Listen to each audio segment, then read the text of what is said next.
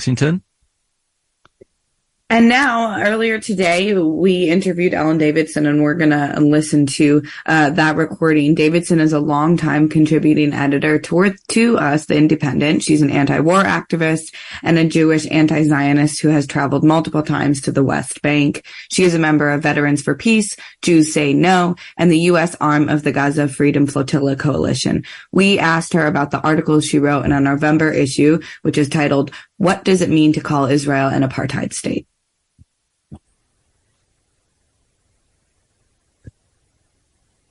Ellen, uh, can you talk about what apartheid is and how it originated in South Africa and how the Israelis have uh, replicated it and also uh, built on it and taken it further? Yeah, um, and it's interesting. My start in activism was in college with the divestment movement around South Africa, um, and so South Africa in the late 1940s started instituting a policy they called apartheid, and the word literally means apartness. And supposedly it was separate but equal development of the races, the different races in South Africa. of course, as we know here from from our experience in education, separate from but equal is not separate but equal. And what happened in South Africa was they pushed the black population onto these small isolated territories that they called homelands or Bantustans. And they said, these are where you live. And then the white population, the white settler population lived in the rest of the country, which included all of the urban areas and most of the economically developed areas. So the black population was in these tiny enclaves they had to come out and work in the in the rest of the land because there were no economic opportunities in these Bantustans. And in order to move around in the white areas, they had to have certain ID cards and the ID cards would specify where they were allowed to go, where they were not allowed to go. And they, they couldn't vote in the white areas because supposedly they were citizens of these homelands. And it was an untenable, racist, oppressive system. And it was all held together by a very brutal police state as far as the black population was concerned. And there were thousands and thousands of people who were imprisoned, who were tortured, people were shot and killed in demonstrations. And the, the way it came to an end, besides the heroic struggle of the African National Congress and other liberation forces there was international pressure. There was an international campaign to isolate South Africa diplomatically and economically. And the U.S., of course, was the very last to join it. And um, even after the end of apartheid was still calling the ANC a terrorist group. And the other country that that broke the diplomatic and economic blockade was of course, Israel, the only country that was selling arms to South Africa, because that at least there was an international arms embargo in place for quite a while. And the, the Israeli government was the one government that was in, completely allied with the South African government and was selling them arms during this period. And what do you see as the uh, connection uh, beyond, uh, beyond that in terms of how Israel has replicated an apartheid system? So, so Israel in the in the same way has has based its whole existence is based on dispossession from the land and isolating and controlling the Palestinian population and not having equal rights. So when Israel was founded, there was already at that time a massive dispossession. There were hundreds of thousands of Palestinians who left, who were refugees, who thought they were coming back in a few days when the things settled down and they were never allowed back.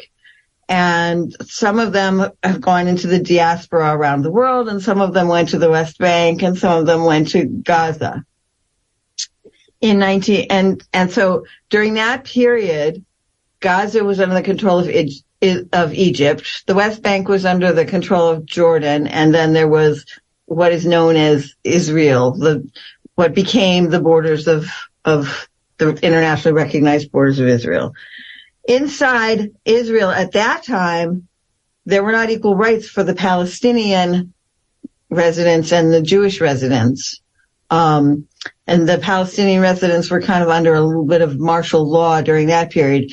In 1967, Israel then invaded and took over the West Bank and Gaza, and they have been under occupation or or and or blockade ever since.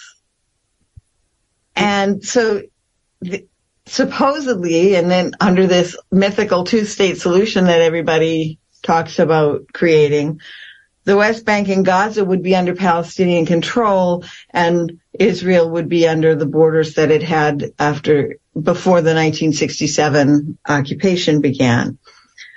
But even in that, so the, what happened is the Israel started making settlements into Gaza, into the West Bank, and so the territory that the Palestinians live on shrank and shrank until it's in these, it's again in these tiny isolated little Bantustans all over the West Bank. If you look at a map of the Oslo Accords, you'll see that the territory that is actually under Palestinian administrative and military control, and even that is nominal, it's a bunch of little cantons. They're not connected. The settlements, however, are connected by roads that only Israelis are allowed to drive on. And so to think of, to think that this could be a country and that this is where Palestinians can have their homeland and have rights, it's just absurd. So that's right. one area where they've replicated this dispossession and these making these isolated, disconnected Bantustans where there's not really any kind of self-determination. The control about how people can move around um, is another area where they've replicated that, particularly in the area around East Jerusalem. So in East Jerusalem, people have a what's called their, their a Jerusalem ID residential sort of permit that allows them to be in East Jerusalem, even though they are part of the Palestinian population from the West Bank. But as Israel and the settlements encroach through the area of East Jerusalem and the wall snakes through everything, it becomes increasingly impossible for people to make a life there. They, the wall goes up and they find their dentist is on the other side of the wall. So they find a dentist on their side of the wall and they can't go, they can't go to the stores and the doctors and the schools and whatever they used to on the other side of the wall. So then they find they find these things on their side of the wall. And then Israel said, Oh, see, your life is not really centered on Jerusalem. So we're going to take away your Jerusalem residency permit. And then they lose all of the privileges that and the services that went with that. So there's this, I, this system of control with IDs that's very parallel. There's also the system of imprisonment of, of people randomly. They can, under Israeli law, they can imprison anybody under what they call administrative detention. This is for up to six months. No charges, no explanation, no legal counsel, no redress, no way to deal with it, no bail, no, you're just, you're just arrested for six months. And then when they're done with the six months, if they want to, they'll extend it for another six months. So, so people have literally spent years in jail without even being charged. Right. And I want to break, uh, just jump in here really quick, Ellen, because I have a question about that. You know, I know that, um, that is often, you know, that rule of the continual six months has been used for many Palestinian um, prisoners, and there's list of thousands. Um, but is this also you said anybody you know in the in the territory so does this also go for say an israeli you know anti-netanyahu protester uh, for example no. This is okay, only Palestinians. Okay. So, and I just, I just want to mention that, that two people that in a, a family that I know, when we've been on the West Bank, we've stayed at this family's house in the village of Nabi Salah and the, the family, the, the Tamimi family, the father of the family was arrested a little more than a week ago. They don't even know where he is right now.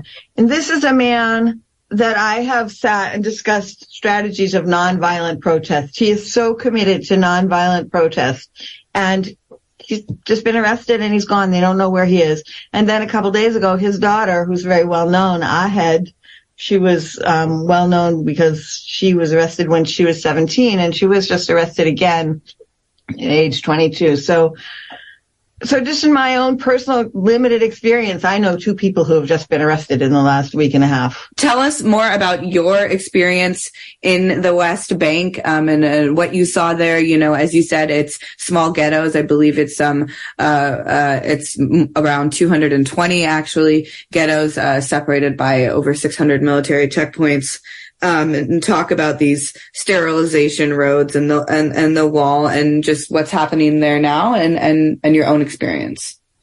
Well, when you try and travel through the West Bank, I mean, it's certainly it's easier for me with an American passport, and um, it I can basically travel where I want, but I do get I do get stopped.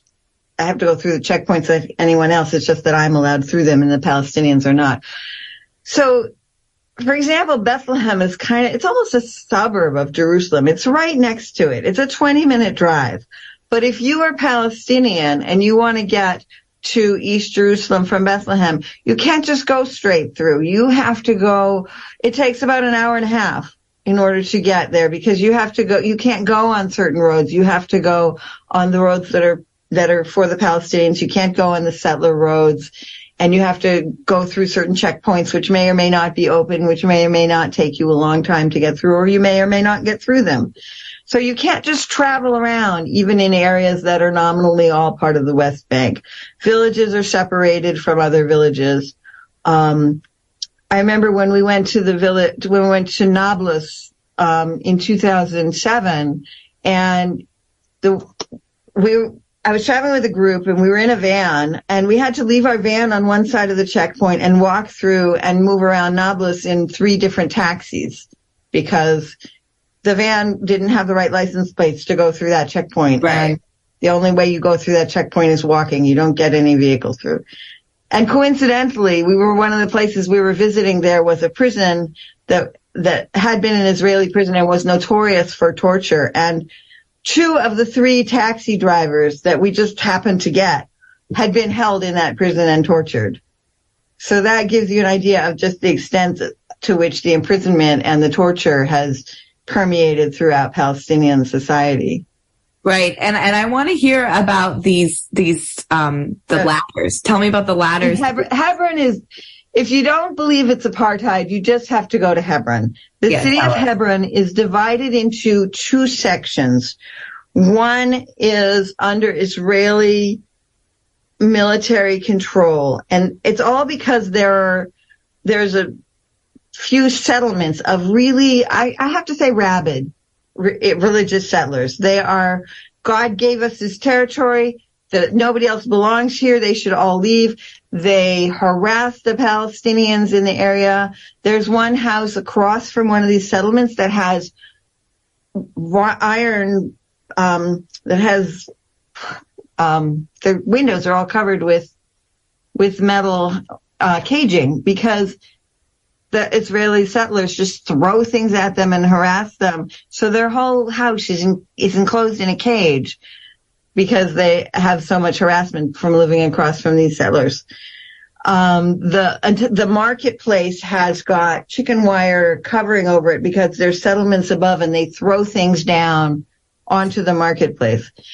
So the military's role has been to try and keep the population of Hebron separate from the settlers. And in order to do this, they've closed down certain streets.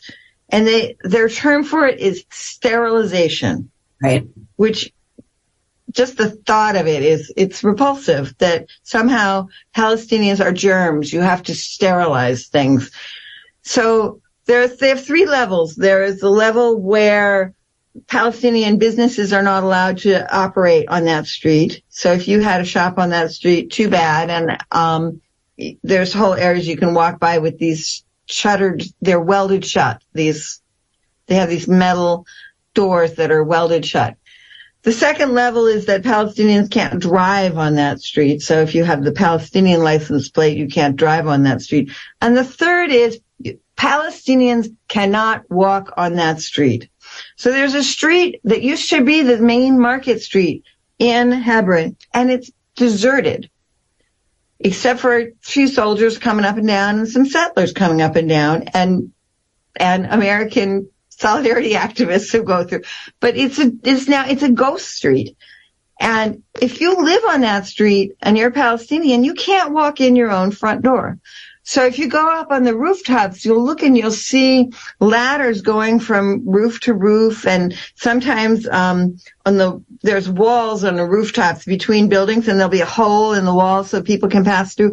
And so people get to their own houses by going to a doorway or a building that on a street where they're allowed to be, and then going up to the roof and and going through some complicated way to get down into their own homes. They cannot walk in their own front doors. Wow. Not to mention the homes that are either destroyed and apparently Palestinians have to pay for that destruction or the homes that are straight up kind of stolen by settlers and, and then, then, um, you know, re-inhabited by, by settlers, um, a lot of which is going on in a more intense level right now, um, in the West Bank while, um, everything is happening in Gaza. But John, go ahead. Yeah. And, and, uh, apparently a lot of these settlers are often, uh, kind of, uh, straight off the plane from the United States or even uh, you know, uh, Brooklyn or Queens, and and they have more rights uh, than the yes, the local Palestinians.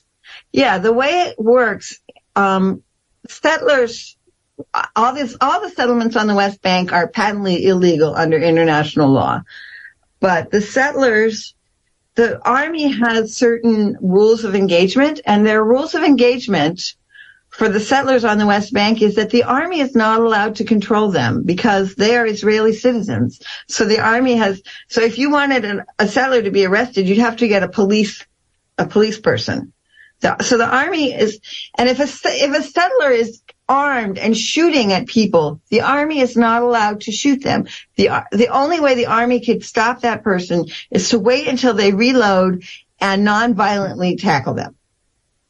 They cannot that's the rules of engagement for a settler on the West Bank.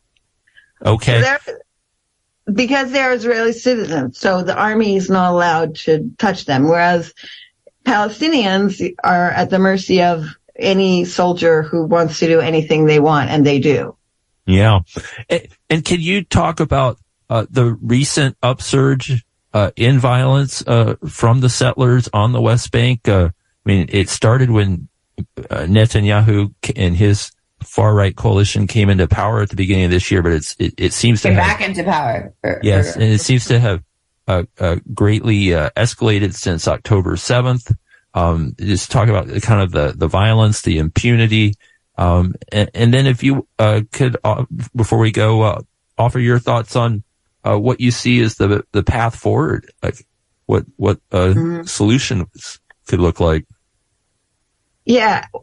If there weren't, if there weren't such horrors going on in, in Gaza right now, what's happening on the West Bank would be drawing world attention because it's a horror show in its own rate, right? It just, I hate to say pales in comparison. It just, it's just not quite the order of magnitude of tens of 10,000 people being killed. But, uh, just in, you know, since October 7th, almost 2,000 Palestinians have been detained by the military, have been arrested, um, for starters. And the settlers were, you know, they were encouraged and emboldened when the Netanyahu government came back into power and they, there are two kinds of settlers. Um, there are religious settlers who really believe that God gave them this land and nobody else has the right to be there and everybody else is inferior human beings.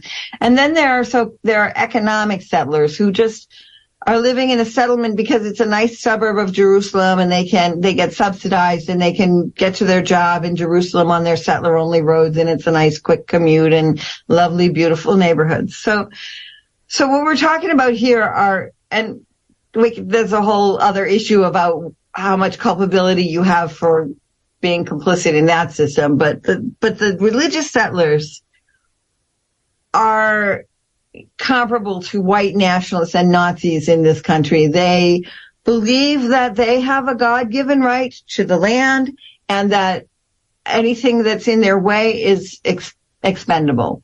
And so they have been stepping up their attacks um, that have been going on for decades. And right now it's the harvest season. And so, um, if the Palestinian farmers are trying to go out and harvest the olives, and this is always a season where the settlers go out and harass the farmers and make it impossible for them to earn a living from their agricultural land. And they sometimes torch their fields. They torch their fields. They tor- I of I, olives, which can grow for hundreds of years. Yeah, no, the olive trees um, are like family members. They some of them are you know a thousand years old, and um, the settlers they torch the fields. They've also they bulldoze them, um, and sometimes they dig up the olive trees and they'll replant them in a nice little traffic circle in a settlement. So a tree that might have been in your family for generations is now a, a decorative element in a settlement traffic circle. Um, and so they make it, they want to make it basically impossible for the Palestinians to live there. So whatever it takes, violence, destroying crops, destroying homes, burning houses, that's what they do because God gave them this land. They're a real estate agent in the sky. And so, so it's, it's their right. And this is what has been happening yeah, the and, West Bank. And just the, the last question, what do you see as the, the, the path forward? Uh, well, you know, despite what's happening right now, I haven't been doing this work for 45 years. Um, I have actually seen a great shift in the narrative and also among progressives. And also I think it's very important among Jews. The narrative is finally shifting to, so people understand that Israel is not a, not a democracy. First of all, it's not a place of equal rights um, that the occupation is a brutal and oppressive system and that Palestinians have been living under this for 75 years. So the, there actually has been a lot of shift in public opinion, although it might not feel that way sometimes when you look at the Democrats, you can only get 18 Democrats to sign on to a ceasefire resolution. But there really is a shift. And I think that, that like South Africa, Israel is not going to be able to correct itself just on its own internally. It's going to take the, we have about a global campaign left. of, of economic, diplomatic, political pressure to make this change. And I continue to feel that BDS the boycott, divestment, sanctions movement is a very important tool in this country and, and worldwide.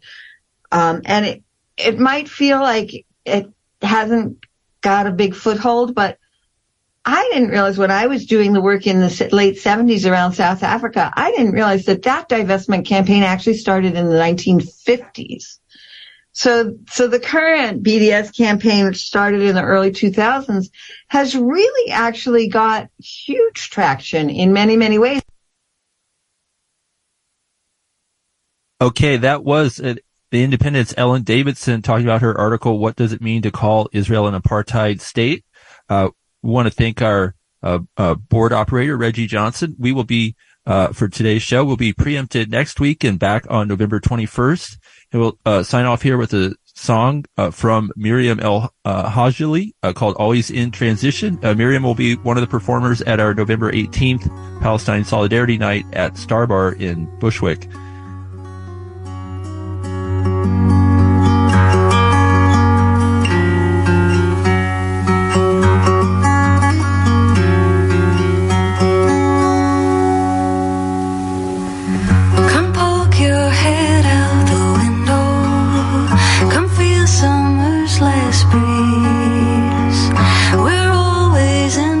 Good evening.